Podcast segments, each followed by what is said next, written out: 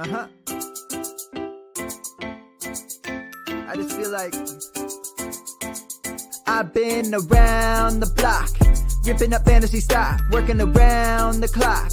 Look at the view from the top. Mm. Researching rookies a lot? No, I just be listening to pods. Yeah, one in particular. I'm just a messenger. Let me just pass on the rock. Uh, Browning, brunning, pruning. Pronouncing ain't what he's doing. What he's doing is not losing, but infusing you with new things. And there's Dennis the Bennett. Man is a menace. Yeah, building a dynasty. Some of the finest things. Promise you, you won't regret it. Slice a fox, cultured in pop, give him his props. Here is a thought, here is a box, and you cannot compare him at all, so don't even try. Careful with the news, but when you use a take, I take up Tony Fire, I mean dire, because anyone else is a huge mistake. Whoa, fantasy round table, fantasy, fantasy round table, yeah, fantasy round table. Come take a look at the crown, baby. Hey, fantasy round table, fantasy, fantasy round table, Woo. fantasy round table. Come take a look at the crown, baby. Go. What is going Oh, excuse me. My goodness, that's a great way to start an episode. What is going on, everybody? And welcome to another episode of the Fantasy Football Roundtable Podcast. It is Thursday, so Matt here is with me. We're going to be talking about the NFC North. We're going to finish it up talking about the Minnesota Vikings and Detroit Lions. I don't know why that was struggling to come to me there for those last two teams. If you're watching live, you guys can now see that is going to be our new logo right there. We we spent a lot of time on that. We're very appreciative uh, to Rob. Let me get his Twitter thing here really quick because I forgot what it is. At Rob Rob Graphics, he he's done all of our stuff. Honestly, uh, d- dude does a great job.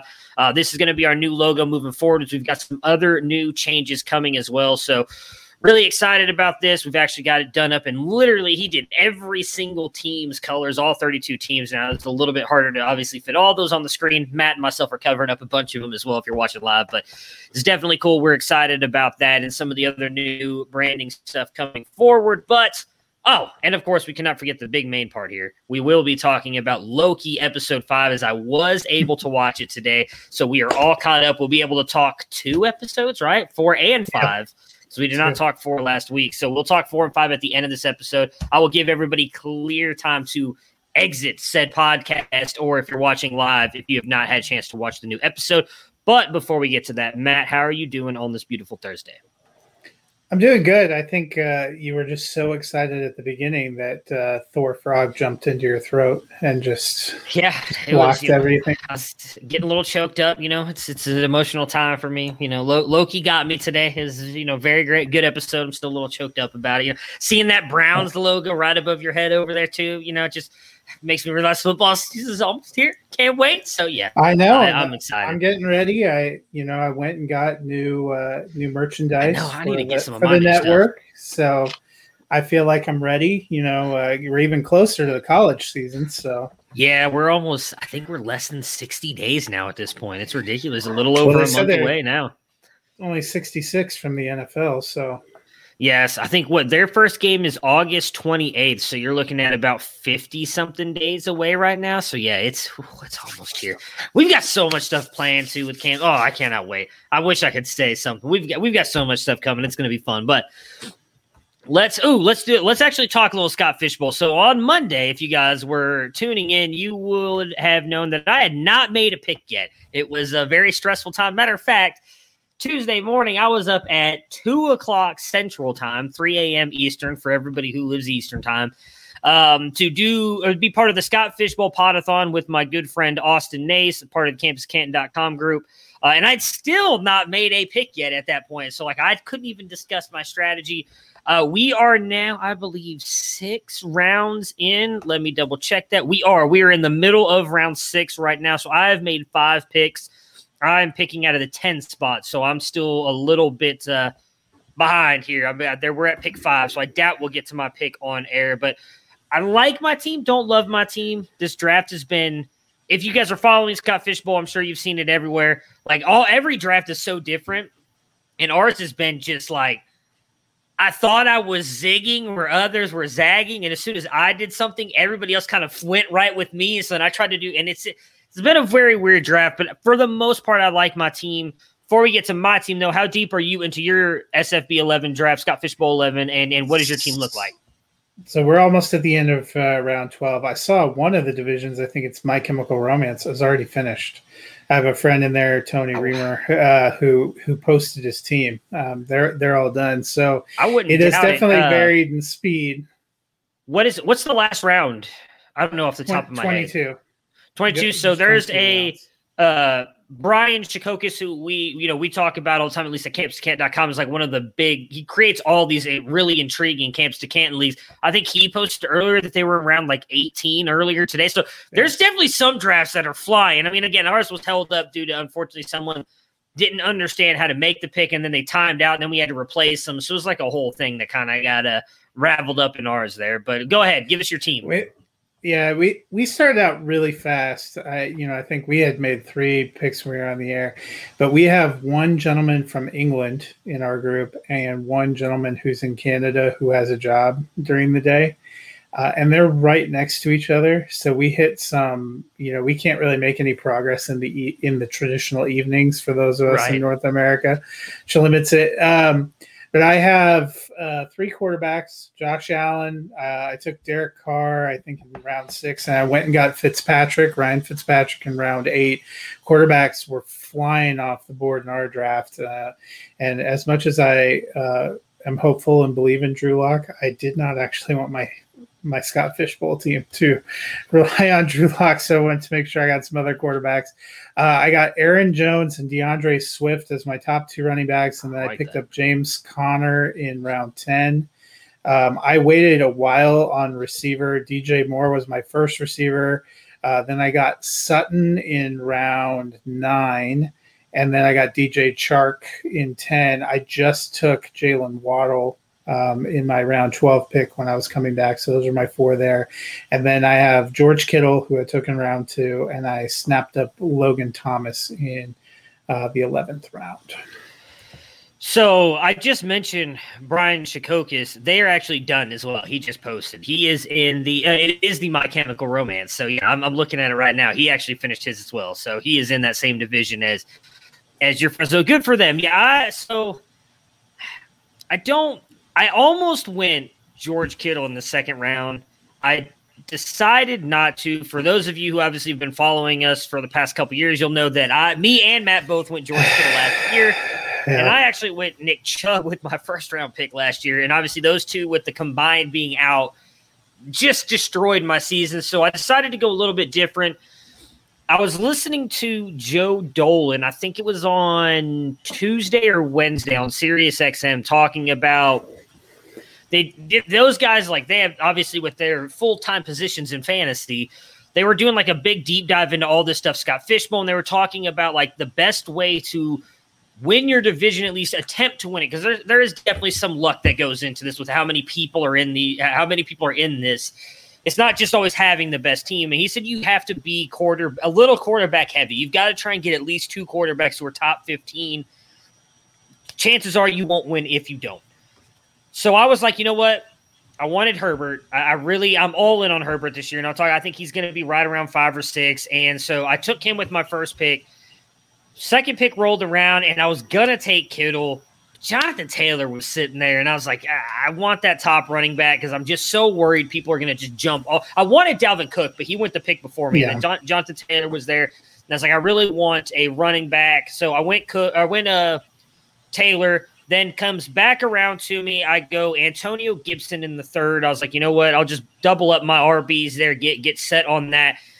And then I went Allen Robinson in the fourth round because I wanted to get a wide receiver. I was really, and this is where I think I may have messed up. I wanted Justin Jefferson. And I was like, you know what? The two people who are picking, because I, I, was at 10, so you had 11 and 12, and then they went back to back. They had both already had wide receivers. One of them did not have a quarterback or a running back at this point. So I was like, chances are they're not going to go wide receiver again, right? So let me take A Rob, who I think has got the safer floor than Justin Jefferson. Let me take A Rob and I'll hit Jefferson on the way back. He went two picks later. So then I pivoted and I went Baker Mayfield because I wanted to get another quarterback. I'm glad I did it. And I don't know if I started the second run, but at the point that I took Baker, there were already 20 quarterbacks off the board in our draft. Like I, yeah. you're in obviously our Slack channel, so you've seen I mean, quarterbacks went crazy. crazy. Yeah.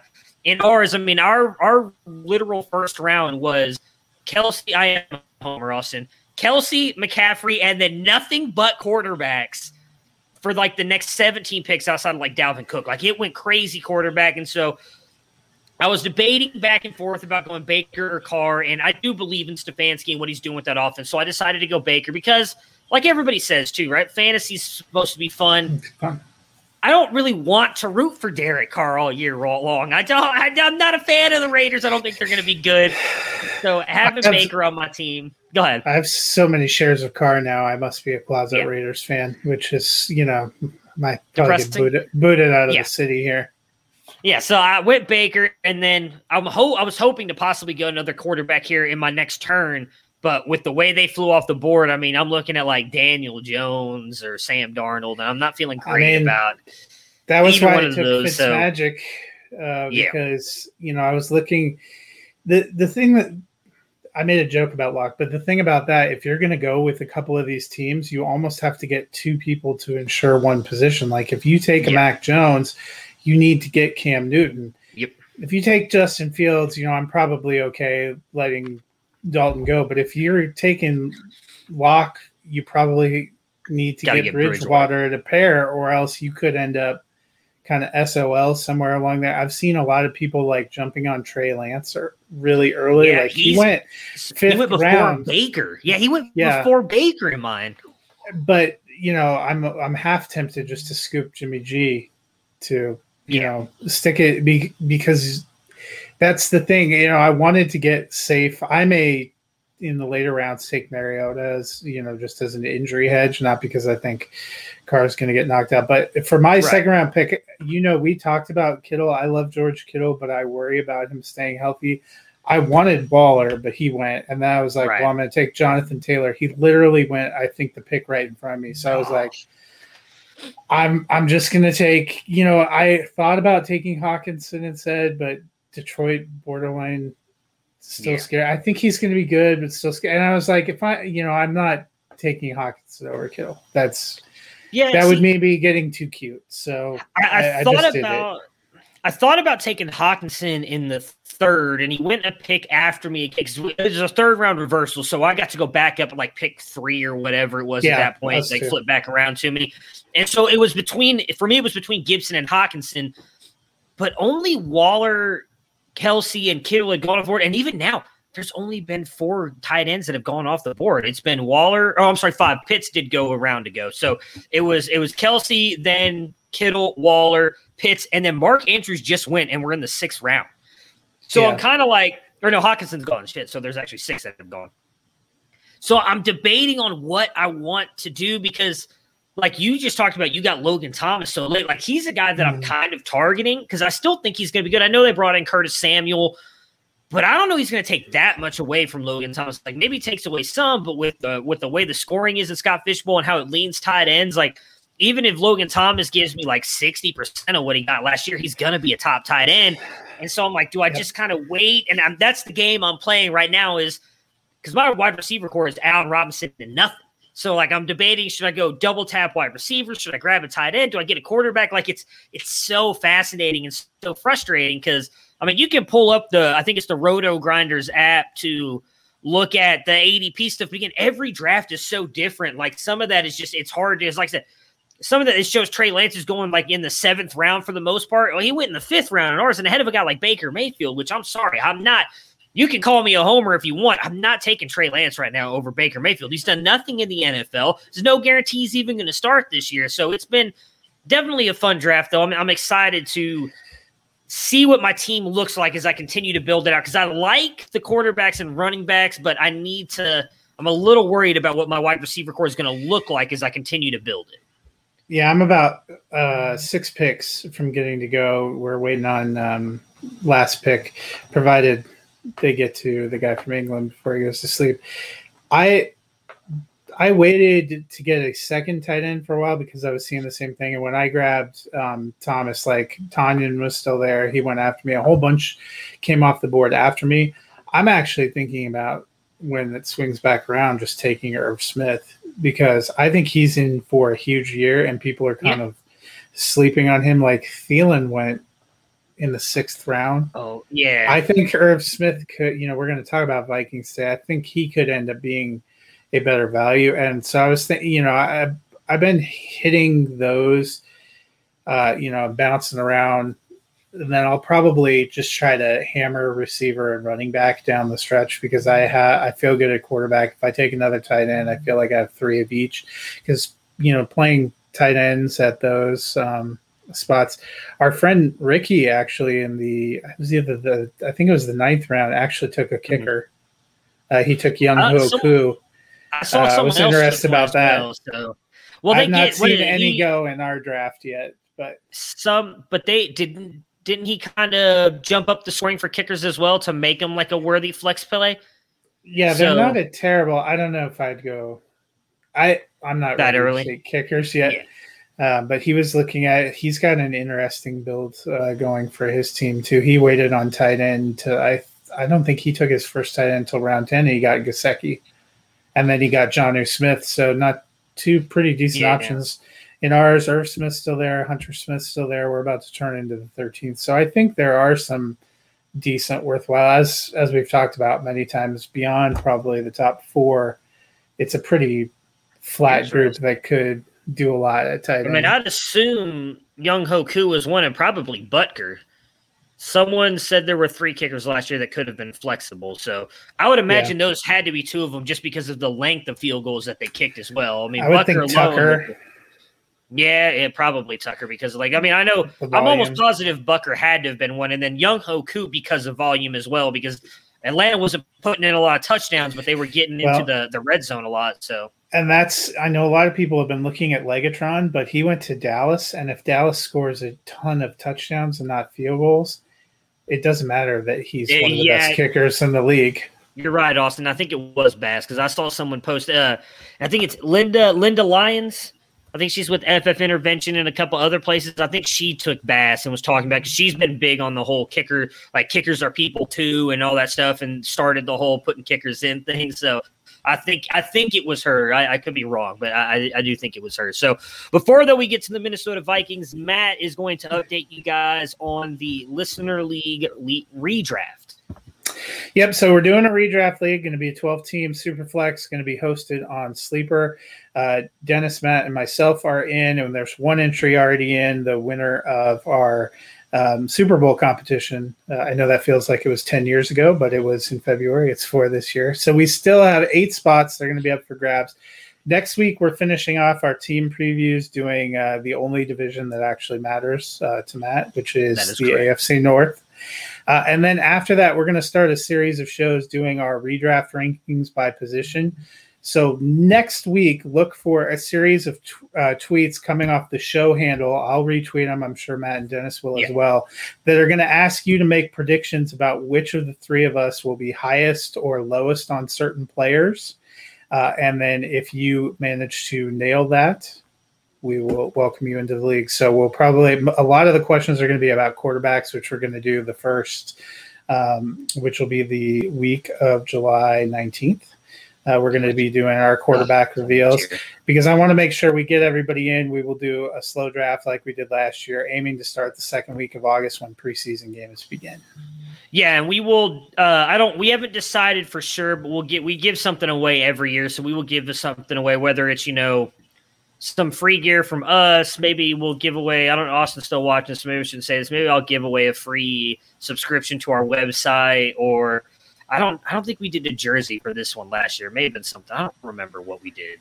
I think it was just free gear, but we'll give something away like we always do. So, anyways, let's talk about the Minnesota Vikings. Last year, they finished third place and with a seven and nine record.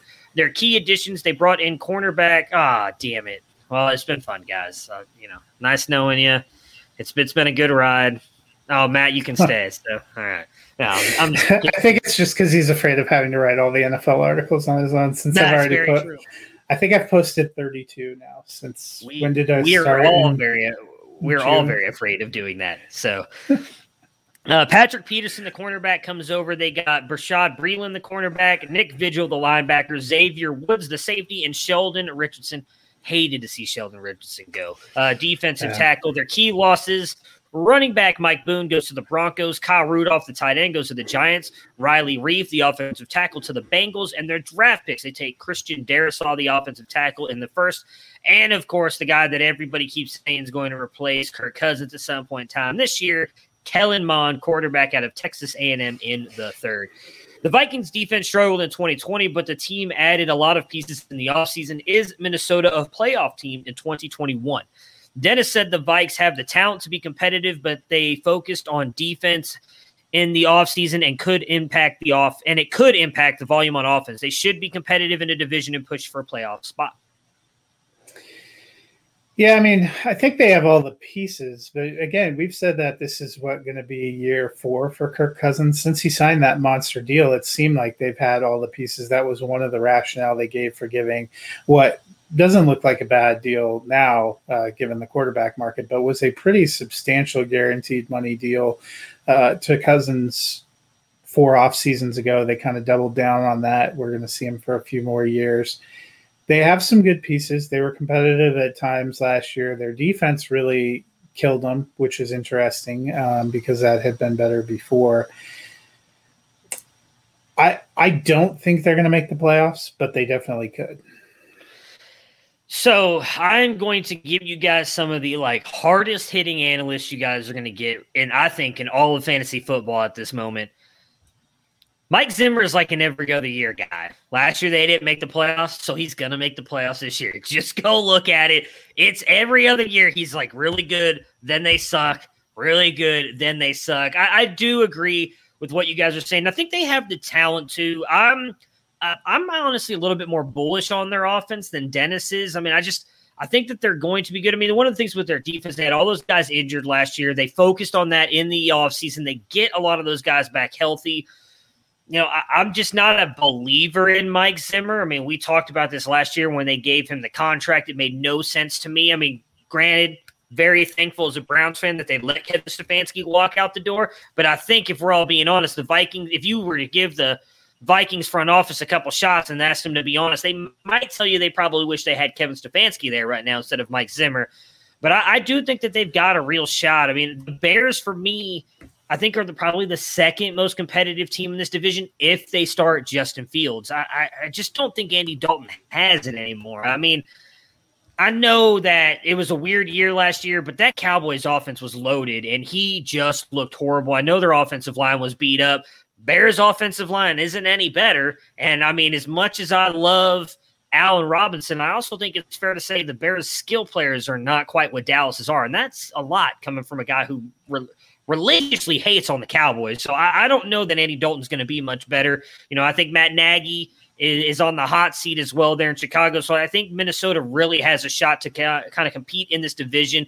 And if that's the case, I think they do have a realistic shot. I know we did our early season schedule game, and I'm pretty sure I only had them with like three or four wins. So, but once we get closer to the season, we'll redo it again. I, I think I'll have them a lot higher than I did in the first run. It's just I'm going to go with it. I think that they make the playoffs. I mean, if they only get four wins, it's going to be tough. Very true. You know, maybe the whole NFC is going to suck this year. I, I, don't think the NFC is as deep as the AFC. I, I really don't. Well, NFC West and then you have a True. top group in uh, the south and in the east, uh, two teams oh, wait, in each added, that are. They added the extra playoff last spot last year, right? Am yeah, I, so you can have, yeah you can have seven teams in, but I think you can make a case for any of the four in the west. Yeah, Dallas sure. and Was- yeah. Dallas and Washington in the east, provided Washington. everyone stays healthy.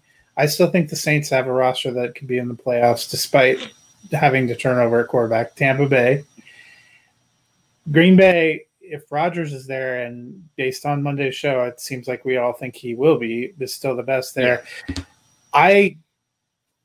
The reason I say they have the talent, but I don't think they'll make it. I think they could easily finish second in the NFC North. I don't think NFC North produces two playoff teams. I think it's more likely you get three out of the West than two out of the North. I mean, I wouldn't be surprised. I mean, I was all in on the West last year. I'm pretty sure I had like I tried to get like all four of them into the playoffs last year because I, I, mean, I think that division's just loaded. So it is loaded. The only I mean, thing that that helps other teams is they have to play each other. Two, Oh, you can't catch the Rams is just cut off. Let's say we've got three of them right there on the screen. The Rams is a tad bit cut off. It looks like Golden State War. Sorry. Anytime I think about the Golden State Warriors. So, all right. So, fantasy finishes and fantasy projections. Cousin had his best season for the Vikings in 2020, but the drafting of Mond raised some eyebrows. What do we see coming in 2021 and how much longer for Captain Kirk in Minnesota? He finished his QB 11 last year with 4,265 yards, 35 touchdowns, 13 interceptions, added 156 rushing yards, and one touchdown. Dennis said that Cousins has a really high cap number the next two seasons, so he doesn't expect him going to be going anywhere. He will be 34 when the contract ends. Last season, his pass attempts went from 29 a game to 32. I think Zimmer tries to get under 30 a game. Cousins is a pretty is pretty efficient though, and will be a solid QB two. Do you agree with that, Matt? Yeah, I mean, I think he is a solid QB too. I do not expect them to make any change in 2021. I'm not as sold. You know, I think that if they have another frustrating season and don't go anywhere, they will explore some options. I think the drafting of Mond raised eyebrows because he's a different kind of quarterback, too. Um, I know some people have talked about that, that you know, there are certain quarterbacks they could have taken that Cousins probably would have sloughed off, but it's a slightly different skill set, which is an odd choice if you're looking purely for a backup, but not an odd choice if you're looking at maybe a different, you know, the different skill set that seems to be highly prized in the NFL today. That being said, I think he's there all of 2021, and I think that's going to decide a little bit of the future. I currently have him at quarterback 15 I have him uh, atop a block of quarterbacks that includes uh, Fitzpatrick, Carr, Matt Ryan, uh, and that block slightly ahead of guys like uh, Tua, a Wentz, or a Darnold, who you know we have hopes for, but we aren't totally sold that they're going to step up. I think he's still very solid. He'll be right. Uh, you know, I have him top half quarterback two he's ranged from 11 to 18 in his years with Minnesota. So I think that's right in line. I agree with Dennis that they would probably like to have better run pass balance. balance. If they play better defense, they also won't need to chuck it quite as much. Yeah. I, I can't rank him lower than 15. Again, I haven't finished mine. I keep saying that as we continue to get closer and closer to us doing our rankings. I really need to sit down one of these. You have 10 days and finish it. So, but uh, I, I, don't, I just can't do it. He, he's been so consistent, as Dennis mentioned in his write up on him. And I think he's going to continue to do that. My biggest fear with Mond, and I know he blew a lot of people away by his, you know, Zach Wilson esque throw in shorts with no defenders around him on air to a wide open wide receiver because nobody was covering him. Mond has the tools. He's a he he can I think be a very good quarterback. The biggest thing with me is he just doesn't read the field well. And if you're not doing that at the college level, I, I struggle to think you're going to just be able to do that at the NFL level. I don't think that they're going to replace Kirk Cousins, regardless of what they do, because I think it's fair to say outside of – that first year Cousins came over, where you could tell he was definitely struggling a little bit. I mean, that that was the very famous like Adam Thielen getting pissed on the sideline and everything, and and he's been consistent and he's been good. I don't think you can blame Kirk Cousins for many of the losses that the Vikings have had over the past couple years. So I think they're going to keep him. Now, will they re-sign him after his deal is up? That I don't know. I, I know Austin has talked about this on his campus to Canton Pod, and I agree with him. I think Kirk Cousins is just good enough that he's gonna get another contract after this. Where it's gonna be, I don't know, but I do think someone's gonna give him another shot to be a starter somewhere. If it's not with Minnesota, so maybe Kellen Mond is their future in two years, but I don't see them doing anything until Cousins' contract is yeah.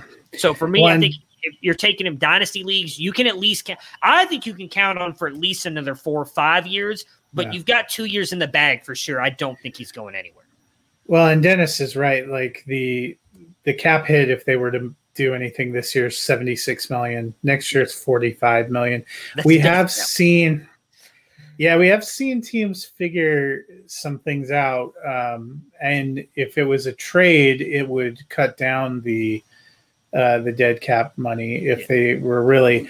I think the only so the only reason I think that you potentially only see one more year for him is if they don't feel like they were successful and they decide to clean house and rebuild. Because they're kind of, to me, teetering on the edge. They have a lot of veteran players. Veteran, they have a yeah. couple of young players. They have they're right up bumping up against the cap, which has been some of the problem ever since Cousins got there. Uh, not because of him, just because that's you know that's the nature of when you have a veteran competitive team, and they have they had more playoff success with Case Keenum and Sam Bradford yep. than they have had with Kirk Cousins. And this isn't I'm I'm not putting it all on Cousins either, but just the nature of this will be year four kind of on this track. If they have another six and ten or seven and nine season and miss the playoffs, you have to think really hard about whether it's time to try to do something different. And I think that could even include Zimmer. I know they re-signed to that extension, which would make that just a really tough pill to swallow. But at some point in time, if you're not getting where you want to be, I don't think they want to hang around, you know, finishing somewhere between the sixth and eleventh spot in the conference every yeah. year. Yeah, I, I, I would say I think there's a better shot Zimmer's gone than Cousins in, in the next two seasons. Just because, and again, I, I mean, I said it when they signed him. It just didn't seem like a smart move. I think what you're saying is is is all in all honesty their biggest issue is they keep going all in it seems every year with these veterans like they're a super bowl contending team and i think if we're being honest with it and if they were honest with themselves they're not there yet they're still a step down i would say maybe even two steps down from some of the best mm-hmm. teams in the nfc regardless of how many veterans you guys bring in your offensive line is not good. Your defensive line is good, but your linebackers are decent. Your secondary was crap last year. Now, maybe some of that has to do with the injuries, and I, I can't remember who who their cornerback was. He, he's always been really good, and then last year was just kind of seemed like fell off a cliff. But they, they I'm, I'm, trying to remember what his name is. I can't it, for the life of yeah. me. I cannot remember who it is. Um, uh, wrote wrote is it was it Xavier Rhodes? Uh, yeah, Rhodes Xavier Rhodes. Rhodes. Yeah, no, so like like didn't he go to the Colts? Was that last year? I don't remember. There was a there is a there was it maybe it was last year, maybe it was two years ago he fell off a cliff. But they just their team in, in my opinion is not a Super Bowl contender, but they keep acting or building like it is. Like they keep adding on these veteran pieces like they're one or two positions away from winning a Super Bowl, and I just don't see that. So I do think that they're if they would go and try and do a rebuild, they probably would have much better success down the road. But I, I don't think that they're going to do it, at least not this year. Cook is a beast at running back. Where does he finish in 2021? Cook had uh, 312 carries for 1,557 yards, 16 touchdowns, 44 receptions for 361 yards, and one touchdown to finish his RB2. Dennis said Cook is currently my RB2 for 2021, a dynamic three down back with no in house competition. Yeah, Rhodes was gone last year, so I can't figure out. It looked like they had a lot of rookies. So no, it was, was Rhodes that I was thinking of, but it, it, must have been two years ago. He was with the Vikings two years ago, right? It was. I guess he, yeah. he was gone last year. Yeah. Yeah, because I, I, I just went to look because the only one I could think of was Xavier Rhodes, Trae Waynes. They both left last year, and it looks like they drafted a bunch of people: Gladney, Mike Hughes. Um, so Dalvin Cook, I think he's going to be great. Um, I think he's been consistently great. I have him as running back too uh, right now. Also, he's he's great in the passing game. He's great in the running game. As long as he's on the field, he's going to be a huge producer. I think the offense runs best through him, um, and that's why they'll want to keep it a little bit closer this year. Agree. Not really much to add there. Outside of injury, he should at worst be a top five running back. So he's all in on Dalvin Cook. He stays healthy. You're going to enjoy having him on your team. A great rookie season for Jefferson. Is he top 10 again? Is he top five? Thielen finished top 10 thanks largely to touchdowns. Does he repeat that? So Justin Jefferson finished as wide receiver six, 88 receptions, 1,400 yards, and seven touchdowns. Thielen, wide receiver 10, 74 receptions, 925 yards, and 14 touchdowns. Dennis says that he has Jefferson at wide receiver seven and Thielen at wide receiver 22. Jefferson has ascended and is worth a high draft pick. Thielen is still a great red zone threat and excellent route runner with chemistry with Cousins. Thielen is still a red zone threat, but um, I know people have commented a lot that his splits when Irv Smith was the starter were not great. Um, I think that I expect Smith to take a step forward now that Rudolph's gone. I think that's going to take a bigger bite. Jefferson was probably the biggest surprise uh, last year with how incredible he was. I think he's still going to be good. I have him at wide receiver eight. I think he's set to be a top 10 uh, receiver, even if they don't have to chuck it quite as much. Thielen, I dropped down a little bit into wide receiver three range. I have him at 31 right now. His receptions and yards waned quite a bit last year. I don't think he's a huge receptions and yards guy anymore, and I don't think you can count on getting 14 touchdowns again. Um, they could run for more touchdowns. They could not have to be as high scoring. I expect Irv Smith to be a factor in the red zone as well. So I think Thielen comes down. Uh, that this is probably the year where the the fall off happens. Last year, we masked some of the fall off by having those 14 touchdowns. Yeah. Um, but if you look at his other numbers, he definitely took a bit of a step back. Yeah, Jefferson's top five for me. I agree with uh, with what both you guys are saying. He's worth the pick. He he was an absolute stud last year, and a guy that nobody expected to break out either. He was kind of lower on everybody's rookie rankings. Had a phenomenal season. I still think I'm going to have Thielen as a wide receiver too, like Dennis, maybe right around the same range, 22 to 24, just because I do think that they will go to him in the red zone. I just, regardless of, because I agree, you could tell he he, just, he wasn't even going downfield as much as he had been in the past, but I think because he has that chemistry with Cousins and because he is such a good route runner, he does such a good job of creating separation. I think when they get down in the red zone, if he creates even that smallest bit of separation, Cousins is going to hit him because he's still going to be one of his primary reads, and so he's going to get touchdowns. Now, does he get the what did he have? Fourteen, right? Fourteen touchdowns last year? Probably not, but could I see him getting eight, nine, or ten? Possibly, and so that's going to keep him buoyed up a little bit. I mean, he did fall. I mean, just about what seventy-five yards short of a thousand yards. It's still a pretty good season. It's not, you know, you don't have a ton of wide receivers out there every year getting a thousand yards. So he still overall had a good year.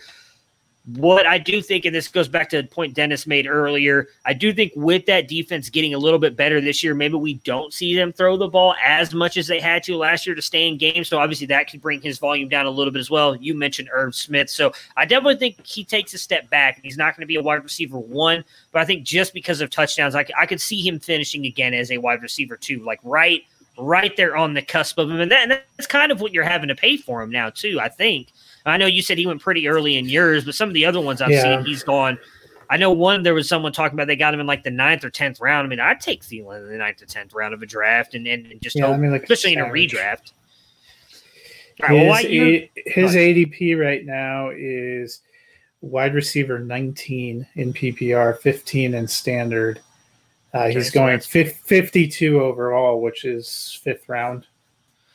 So I would not do that in standard leagues because you're really going to be counting. Well, he's going touchdowns. 43 in yeah, standard, that's what I'm saying. Yeah, in fourth. standard, I wouldn't do that. Yeah, PPR. I mean, that's that's close because I don't think I don't know if he finishes around 19, so it's a little bit more than what I'd pay for him. But I do think he's got that upside. Like I don't, I wouldn't be surprised if he finishes like a top.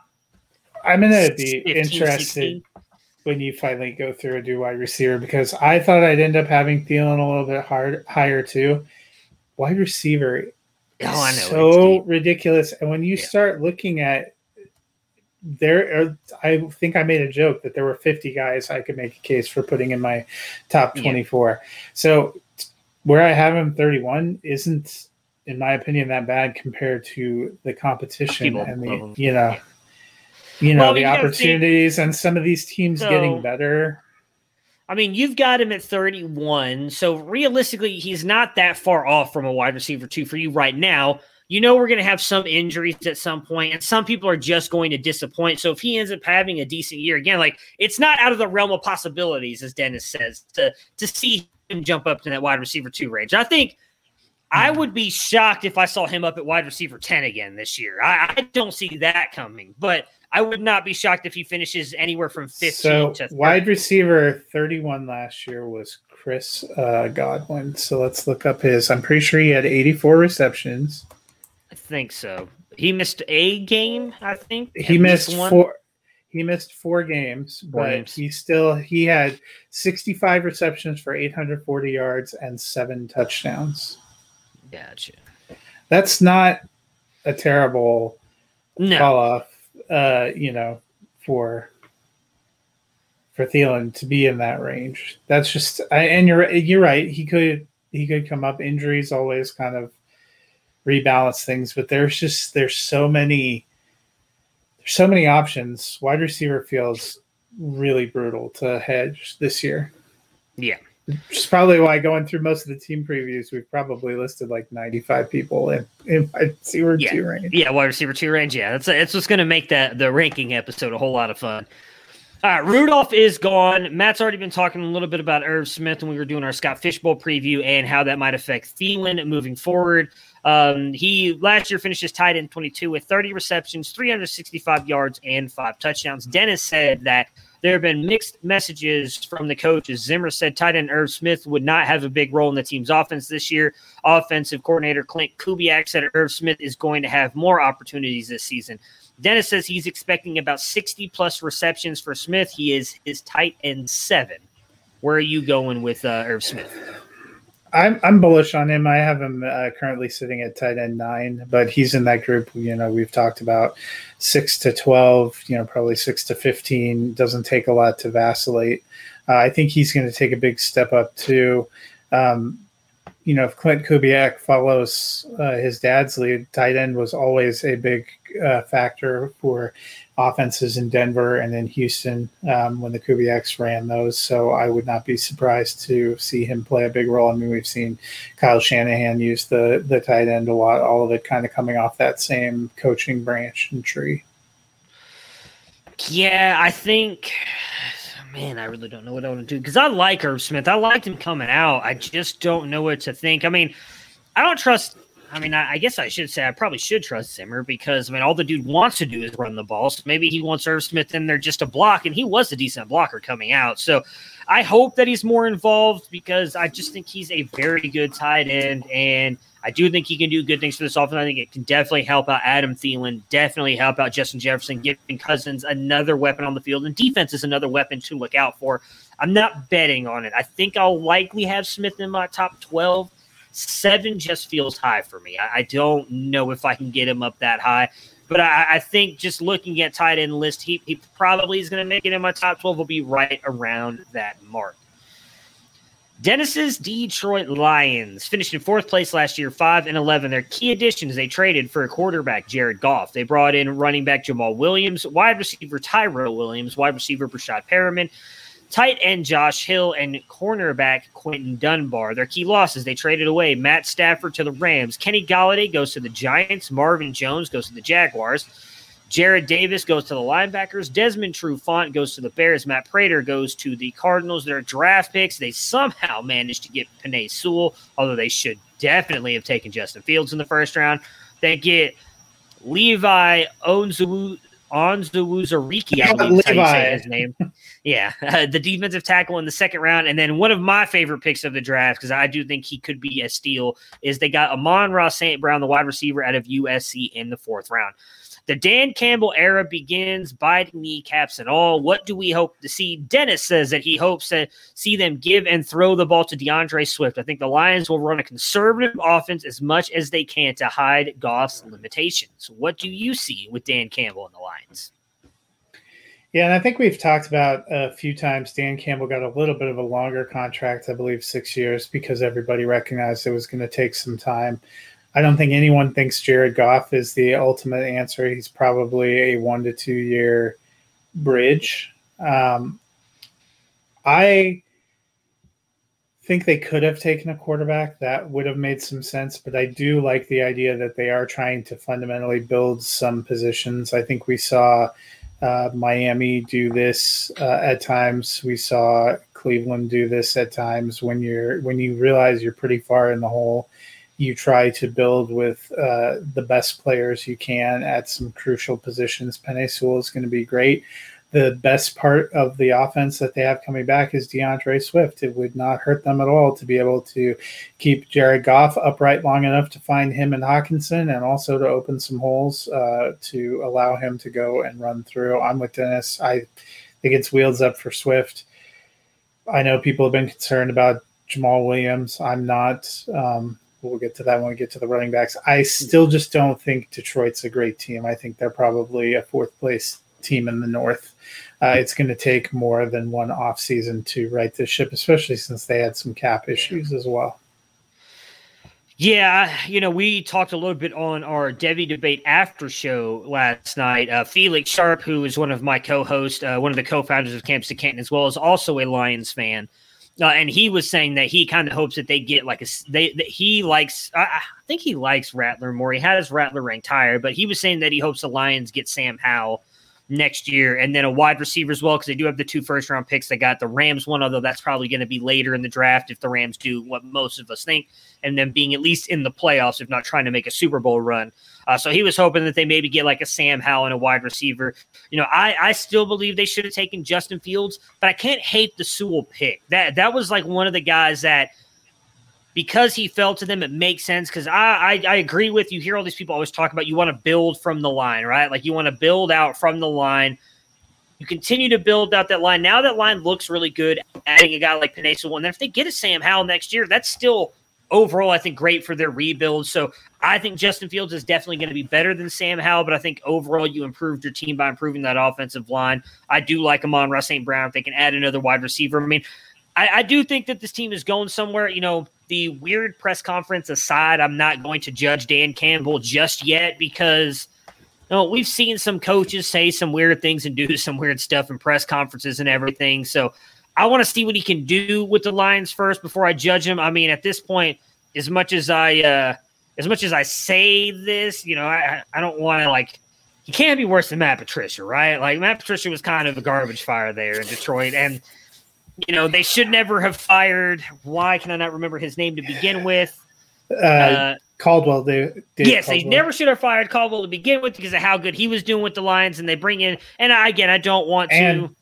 Some dickhead on this pod picked Matt Patricia as coach of the year last year. I, I could not. I don't. I'm, I'm, glad he's not here anymore. That we got rid guy. of him, people. We got rid of him. He's not here anymore, people. So don't worry about him. Yeah. Well, no. In fairness, I think we all. I think I had him right around 500. So none of us thought they were going to be as bad as they were. But yeah, it was. I just was thought the potential of the roster. I still, you know, offensively, I will say it's been a couple of years of Detroit never really getting to see yeah. what they had because Swift wasn't healthy all year. Golladay hardly ever played. Yeah, it's it's a study in what might have been, but now see this where Detroit is this year is is sometimes what I wonder if we're going to see where Minnesota ends up next year. Not that they will probably be as bad this year, but they have a potential of saying, "Hey, we we we've got to burn it down." And sometimes when you get yourself into veteran-laden cap issue teams, Atlanta's in that situation. You know, maybe that's an argument that you make for seeing uh, you know Cousins for another year because you know they obviously didn't, and Detroit holding on to a player like Goff and not trying to take a franchise quarterback. I get the appeal of wanting to take Fields, but there'd be so much pressure to play him.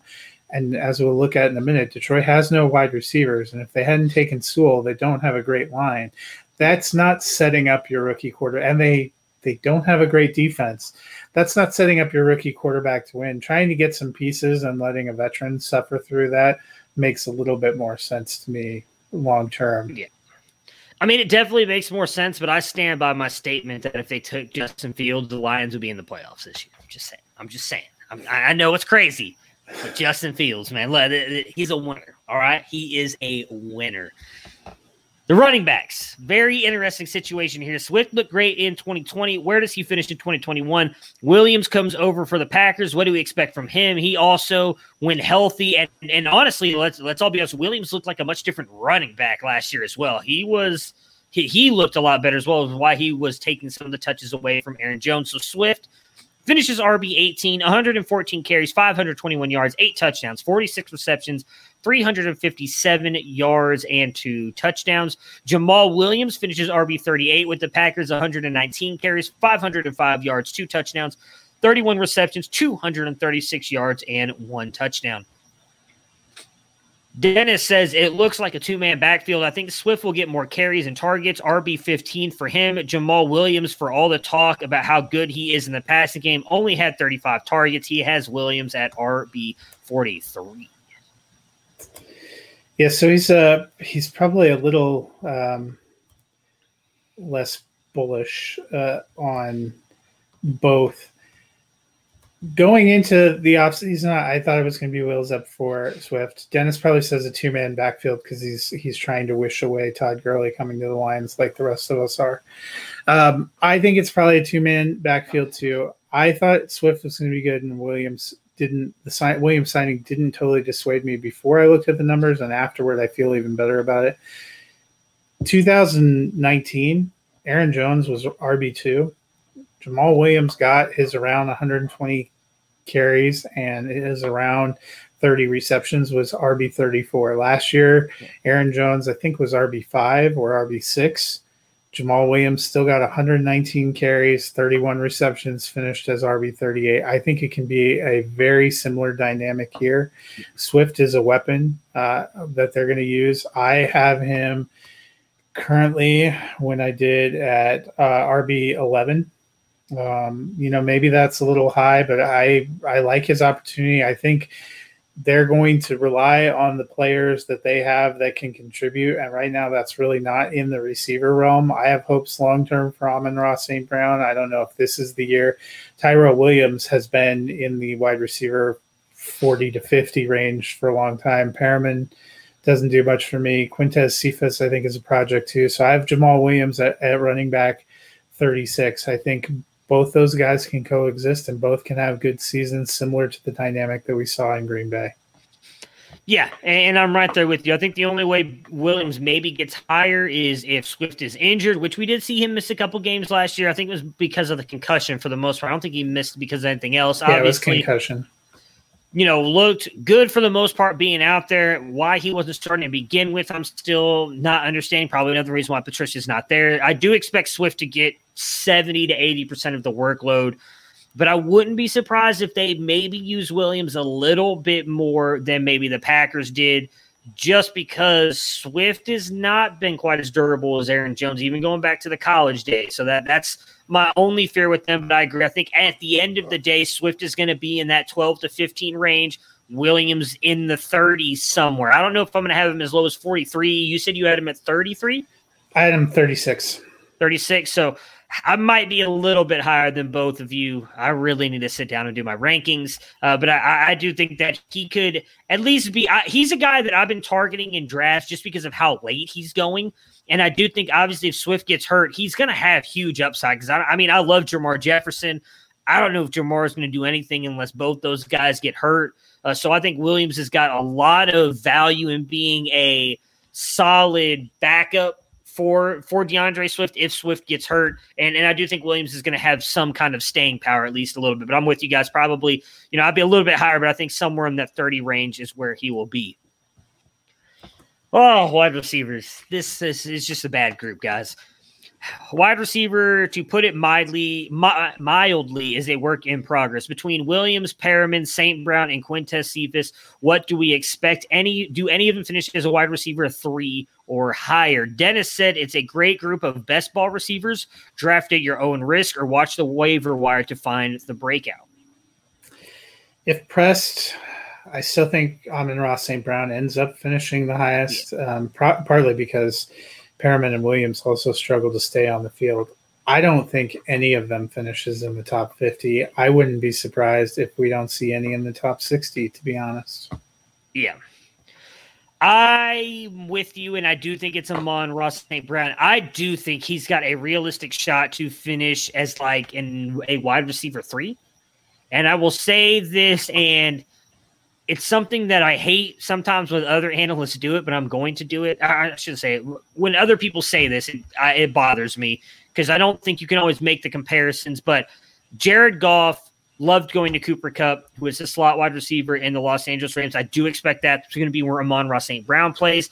Doesn't have the speed that Cooper Kupp has, but I think he's a very good route runner, very good all over the field. Amon-Ra St. Brown, I would not be surprised if he's targeted heavily by Goff in this offense. So I do think he's got a shot just based on catches and what he can do after the catch alone.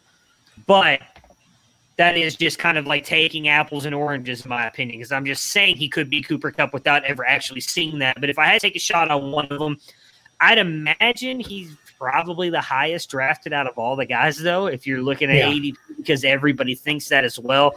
Uh, so you're going to, I wouldn't say pay top dollar, but you're going to have to pay higher than any of the other guys to get him. But he would be the one I would bet on in this group. Last yeah, little um, his he's going currently as wide receiver 67. So that's not a bad bet, especially if you can get wide yeah. receiver three return from. Again, you're you're taking a shot in the dark. I'm not telling you he's gonna be a wide receiver three, but I think I like him more guys, in dynasty.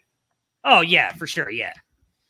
But I mean, when you're in like like us right now, when you're in the Scott Fish Bowl, I mean, at wide receiver, I'm fine taking that shot at him. And if he ends up coming through as a wide receiver three, that's great. That's one of my flex plays right there. So uh, he's a guy that I'm willing to redraft at, at, his ADP. Now, if you were telling me he was going off the board at like wide receiver 33 or 34, I'd be like, yeah, probably not going to take that risk because there is a lot of downside. But at 60, at that point, I mean, you are in Scott Fish Bowl drafting kickers maybe at that point, being like, okay, well, let's see if this guy can outscore some of the, the wide receivers on my roster. Hockenson blew up last year. Does that continue in 2021? Hockenson finished his tight end five, 67 receptions, 723 yards, and six touchdowns. Dennis said he looks poised to lead the Lions in targets and receptions. He is in the second tier of tight ends for him with Andrews and Pitts. Is that true for you as well? Yeah, I'm at four, um, just behind uh, Kelce Waller Kittle.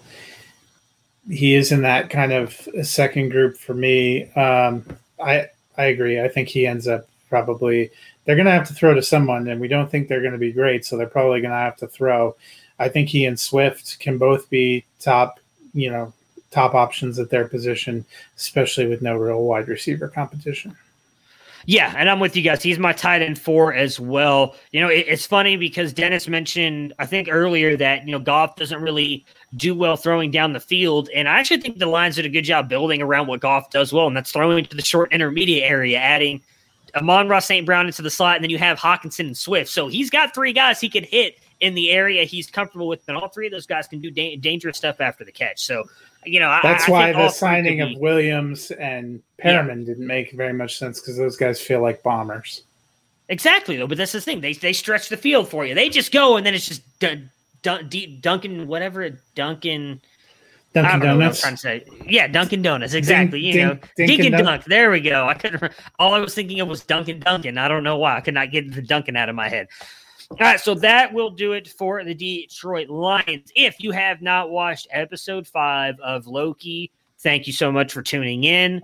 Matt, myself, and Dennis will be back on Monday. We're going to be talking about the AFC North. We will be talking about two of the worst teams in the division in the Pittsburgh Squealers and the Ratbirds. So come back on Monday, join us.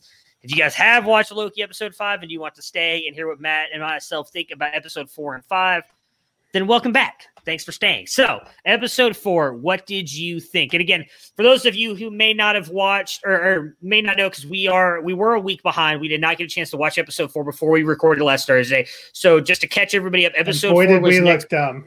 Yeah, Yes, we did. Uh, episode four was Nexus event. Um, just kind of like the quick recap. There's at the beginning of the episode, they're sitting on the planet that's about to be destroyed by the apocalypse. They're rescued a whole bunch of stuff that we're now about to talk about. So if you're, you know, if you guys are remembering obviously what happened yesterday where they end up in the void because of episode five, we'll get to that in a minute. Right now, we're going to talk about episode four. So what did you think about episode four? Yeah, so I think my tweet uh, that that you and I exchanged on yeah. summed it up the best. We had a whole bunch of theories after watching the first three episodes that all turned out to be complete crap, yep. uh, kind of thrown out the window. Uh, they get pulled back. Um, you know, they kill. We were. T- I was talking about.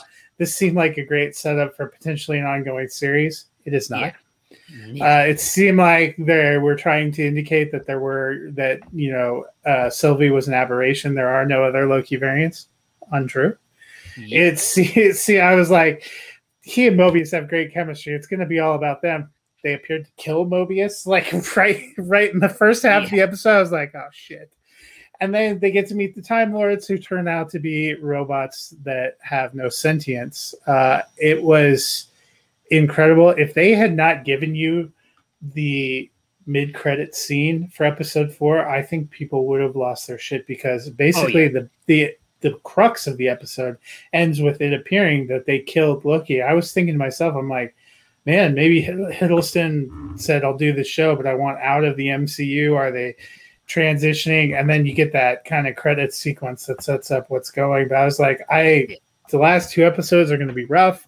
The two main characters they built the show around, the two biggest stars, just got ganked in this episode. Yeah. I don't know how you felt, but I was like sitting there going, "Oh my god!" I, I, mean, my it's funny because I did not. So I didn't. You know that I try to like avoid social media stuff when it comes to this stuff. Mm-hmm. Like I don't even watch more than one trailer. Like I just watched the, which we can talk about. I watched the What If trailer, which looks phenomenal. Oh, by the way, did you watch it? Not yet. No, oh, I got. I so uh, were you a Ted Lasso fan? I love Ted Lasso. Yes, yes. I may or may not have gotten approved uh, for advance episodes, and six of them became you're, available to me today. You're an asshole. You're an asshole. I'm going to start recapping them, uh, but I did not watch the trailer because I was fawning over my other options. I love Ted Lasso. I, I, my wife like she liked it, but Best show love it. I I loved it, and maybe it's because like I love soccer so much as well. So like just seeing him go over there. Whoops, I just knocked something over and not know, but like the way he's just so lovable. I, I love the whole show in general. I, anybody who asks me, it's like, what's a new show? Have you watched Ted Lasso? You should watch it. It's really good. So yeah, I well, would. We have this sweet spot between the end of Loki and when What If picks up at the end of August that yeah. we can turn this over to being an Apple TV Plus Ted I'm Lasso recap podcast. And that actually ties better back to football because yeah, he's a does. football coach who's gone to coach football in England. But uh, yeah, I, so I my wife had seen um the Mobius scene, or she did not see that he died, but she saw the thing where he he gives his line. Um, what was it? it was like you know where I would go if I had one shot or whatever it is, if I could pick one yeah. place to go, whatever the line is. And then she said like people were posting like crying memes underneath this. She's like she figured he died. That got me a little bit because I was like, man, like he did such a turn and he was like he you could see he's like for the first time it feels like in all of MCU since, since like the end really like the last couple movies where Loki and Thor it seemed like really kind of bonded Loki had somebody that he really trusts and then he's just dead like that and you're just like oh my god why and so I was with you the whole time and then he's about through. to confess his love yeah it's essentially yeah. himself which let's yeah, which, uh, that makes really perfect sense, though. For, for being sort of like the uh, the Cersei and um, Jaime. Jaime. Yeah. Oh yeah. story storyline.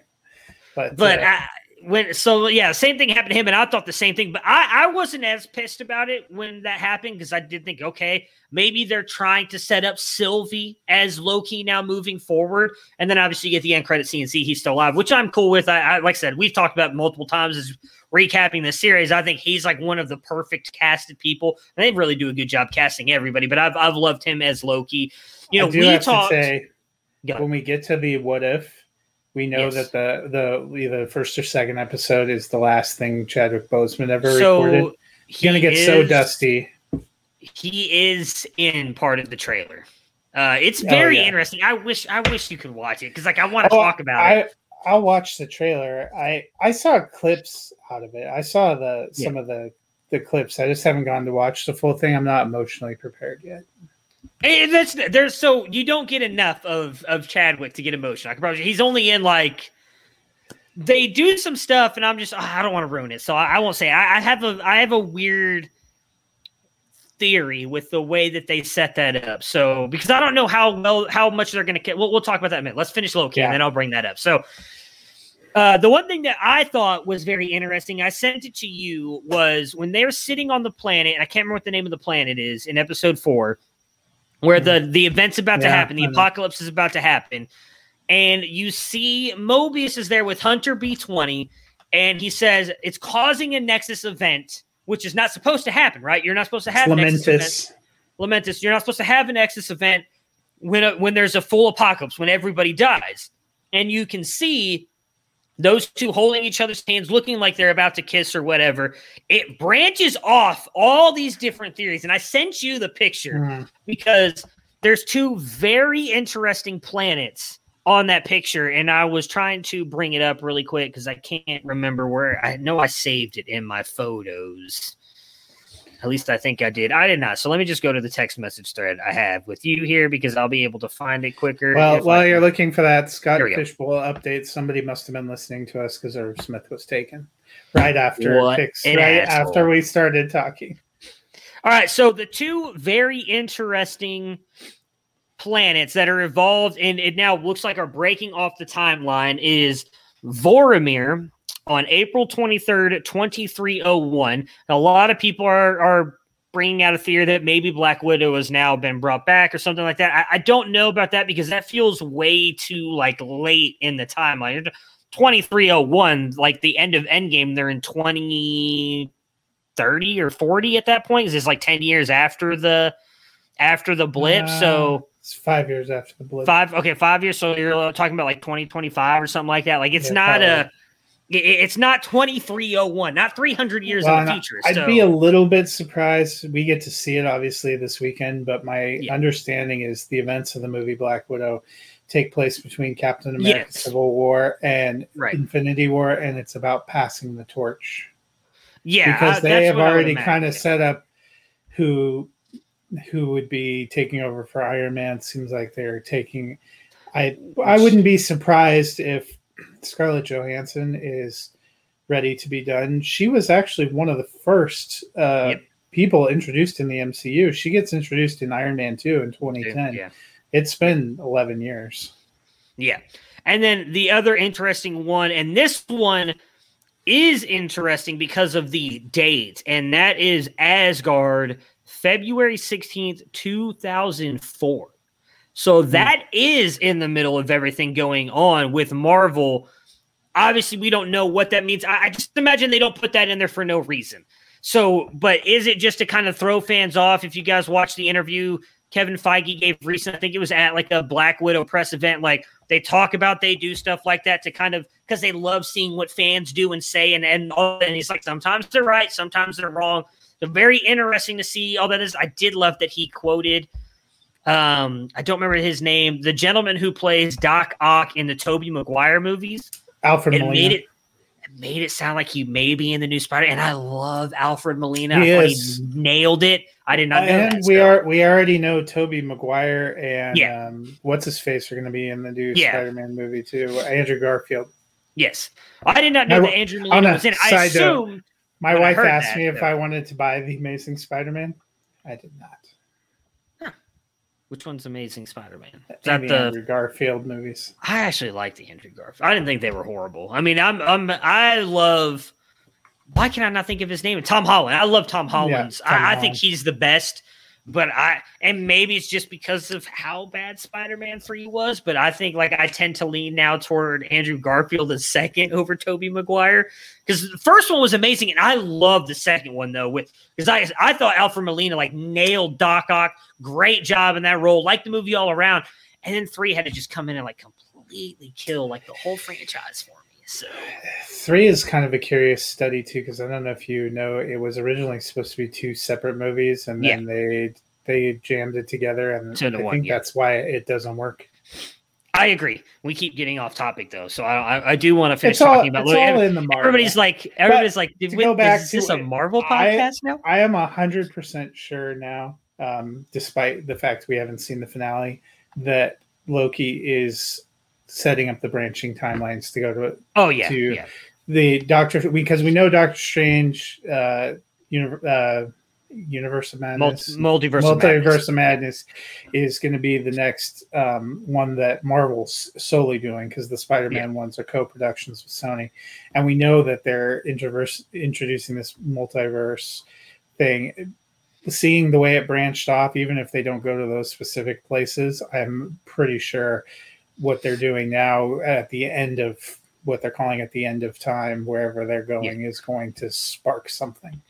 I agree, and I think What If is also setting that up as well, without giving too much away from from the trailer and from what I saw. It very much looks like it's leading you perfectly into what is coming. Which again, we've known if if you were with us when we talked about Wandavision, you know we we've talked about how these have gone a little bit out of order, unfortunately, because of COVID. And WandaVision was supposed to set you up with the multiverse of madness, and you, and you see that she hears her kids, which you assume are calling from a different multiverse. She is a main part of Doctor Strange's movie as well. Uh, but yeah, so overall, getting back to the end of four, though, I, am with you. It kind of killed all of our theories. Then episode five comes, and I was very excited to see it because starts off with obviously Loki's there with a bunch of other Lokis, and you find out that they've all been killed different ways too. Like it's very interesting hearing why each one of them got sent uh, or each one, why each one of them got, um, got pruned, pruned, yeah, pruned, and ended up in the void.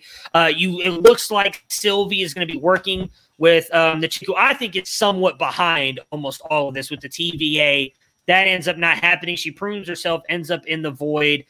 Um, overall, I don't think, if I'm being honest, who do you think is running the TVA? I have a strong feeling know. after the fifth episode. I think it's that lady.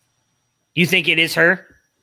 Yes, because I don't think any of the reality of who the TVA people or she she took the whole robot over, overlord thing too much in stride. I think she's been pulling uh, the strings. So I think she knows. I don't think she's running it though. I, I it's hard for me to think that she's running it. I could be wrong. I, I, feel like there's somebody else behind the scenes doing it, but she's helping. Like I, I think she knows everything the whole time. Like she doesn't seem shocked about any of it.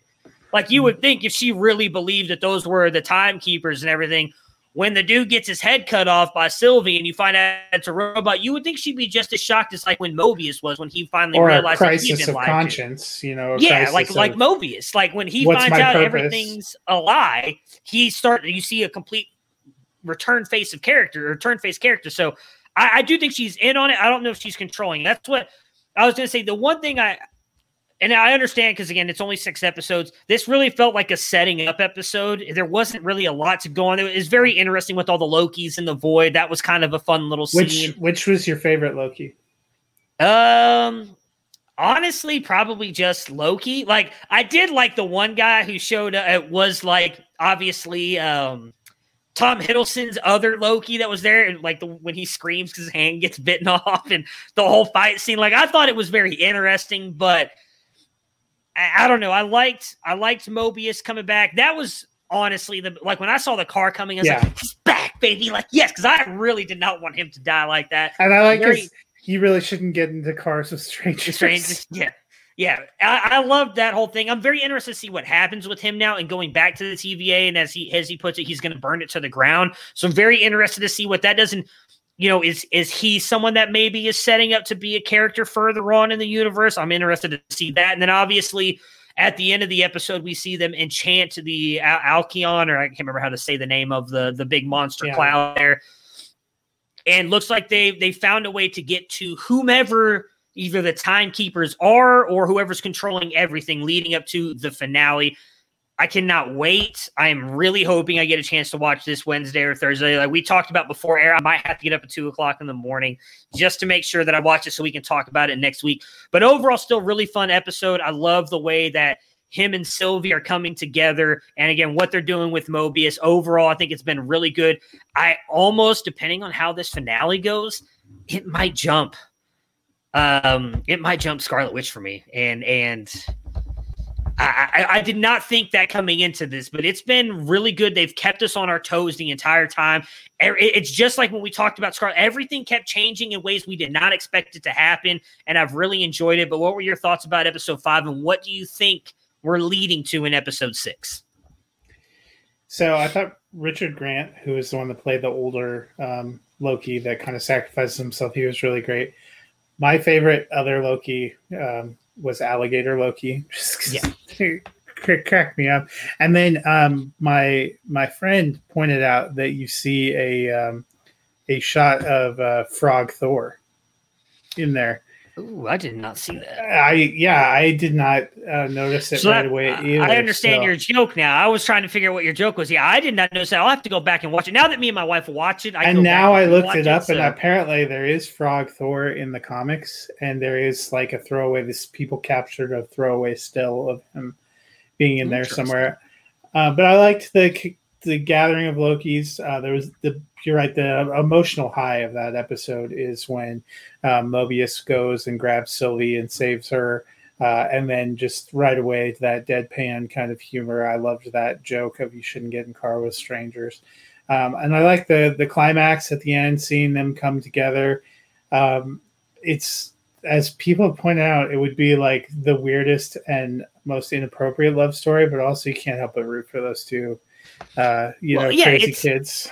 it's on brand though, right? Like Loki has always been, and Mobius, I think even says it in either the last episode, in episode four and episode three, where he's like, "Only you would fall in love with yourself." Like it's just, it's very on brand, brand for Loki, which is another reason why I just love it. Like it's perfect. It's, I really love what they've done with the show. But sorry, continue.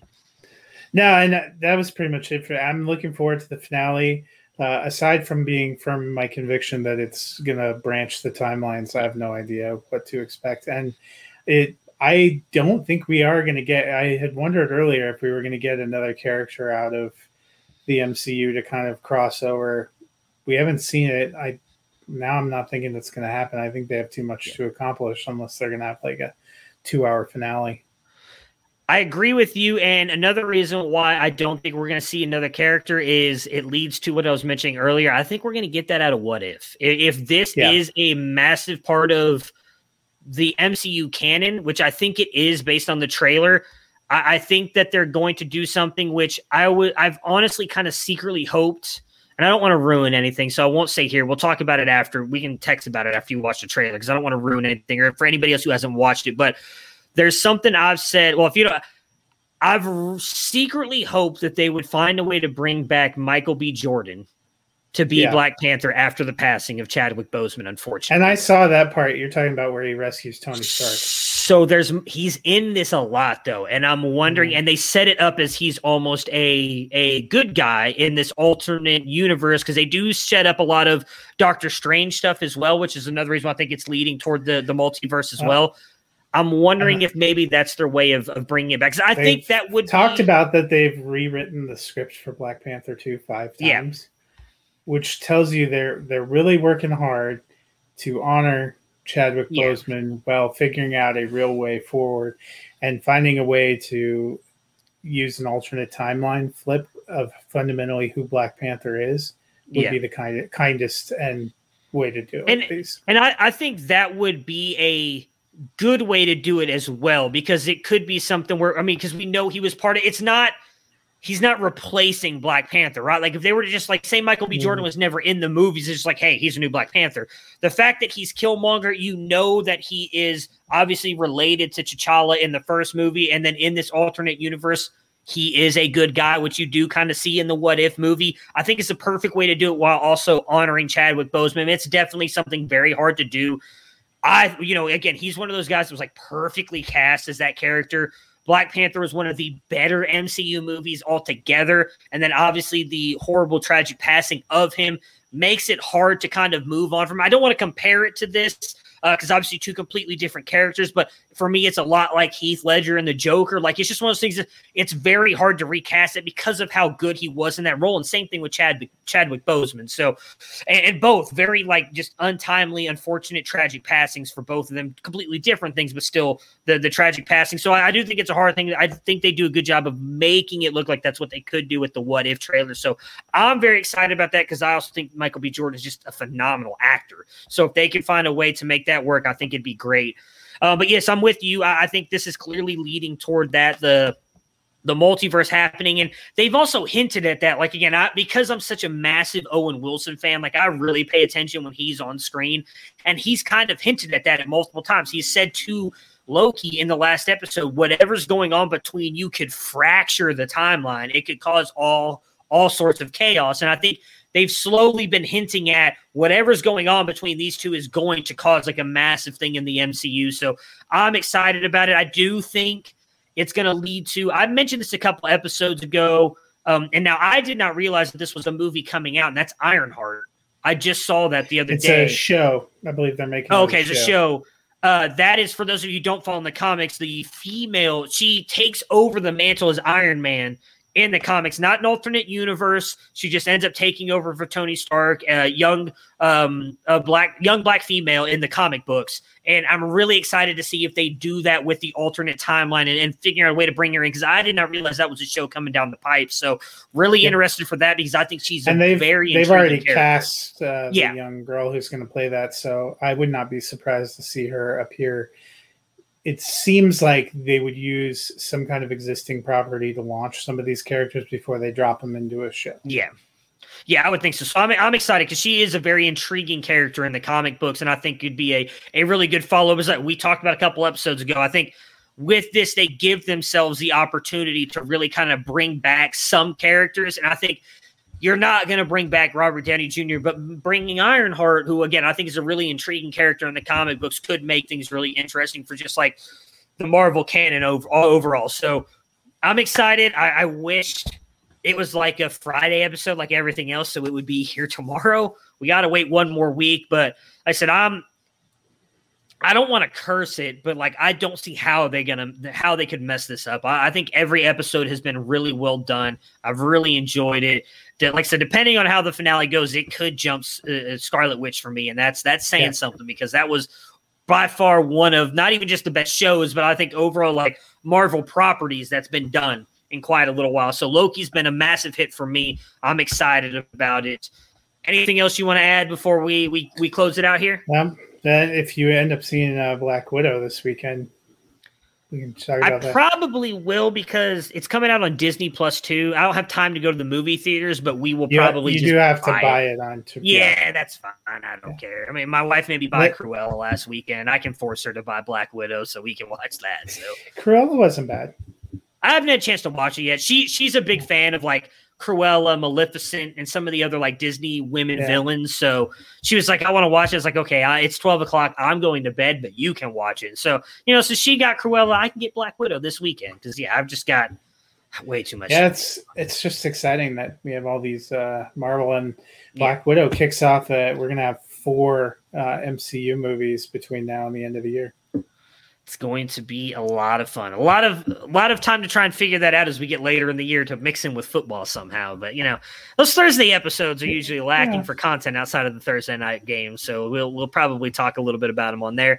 But everybody enjoy Black Widow. If you guys get a chance to watch it, we will not be talking about it on Monday because Dennis does not care about these, but we will definitely discuss it a little bit, probably on Thursday with hopefully we'll oh, man, we're gonna be I mean, we're gonna have a lot of Browns. The Bengals are not a great team, so maybe we'll be able to fly through the Bengals, spend a decent amount of time on the Browns next Thursday, and then it'll be all Loki finale and hopefully Black Widow. But until then, if you're a big soccer fan like myself, enjoy the Euro final on Sunday. Have a good weekend. Matt, myself, and Dennis will be back on Monday talking the AFC North Pittsburgh Squealers and the Ratbirds. Prepare for glory! I don't know if you got